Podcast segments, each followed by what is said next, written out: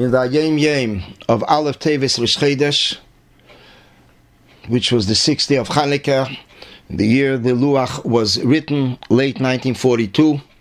It was one day Rish Chedesh, and Mamela Aleph Tevis was the sixth day of Hanukkah. So the Rebbe writes that it's customary that a single person on his own could make a bracha at the beginning and the conclusion of Hallel, and he's davening biyechidus, davening privately, also in days when we do not complete the Hallel, when we do not say Hallel Shalem. And the Rebbe continues that the nusach that we say right before the conclusion of Hallel, there's the verse, Yahalelucha Hashem Elokeinu al kol masecha, but we omit the word al. This was a hagoah of the Tzemach Tzedek to omit the word al. Therefore, instead of saying Yahalelucha Hashem Elokeinu al kol masecha, we say Yaluch Hashem Elokeinu kol masecha, which this is based on a pasuk. The Rebbe concludes that all the tefillin we put on before Musaf, but the shiurim we learn after the completion of the entire davening.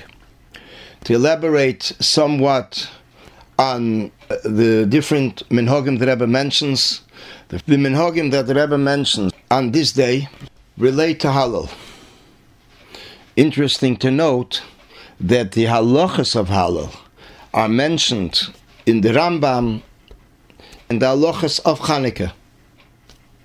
The reason the pashtus is, although we say Hallel during various Yomim Tovim, b'negiyat Chanukah, kovum b'Hallel veidah, it was instituted, designated as a Yom Tov of praising Hashem and thanking Hashem.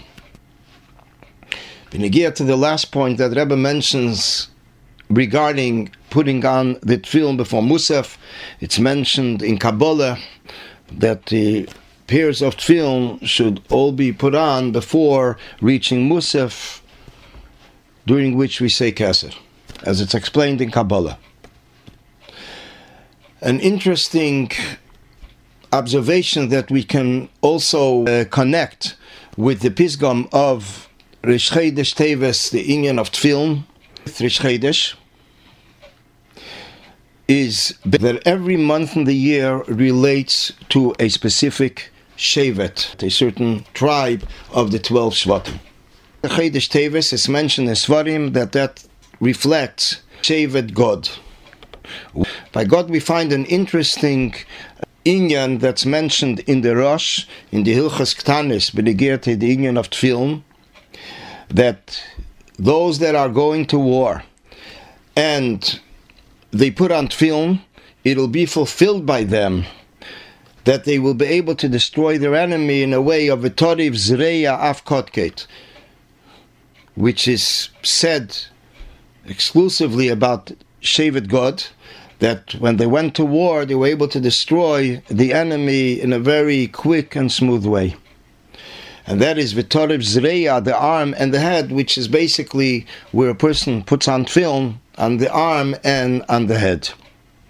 The Rebbe quotes it in Likutei Sichos and Chelek Tes, Omud 11, Ba'arichos, and elaborates about this and also refers to Mivtza Tefillin, which the Rebbe initiated two years earlier, right before the Six Day War.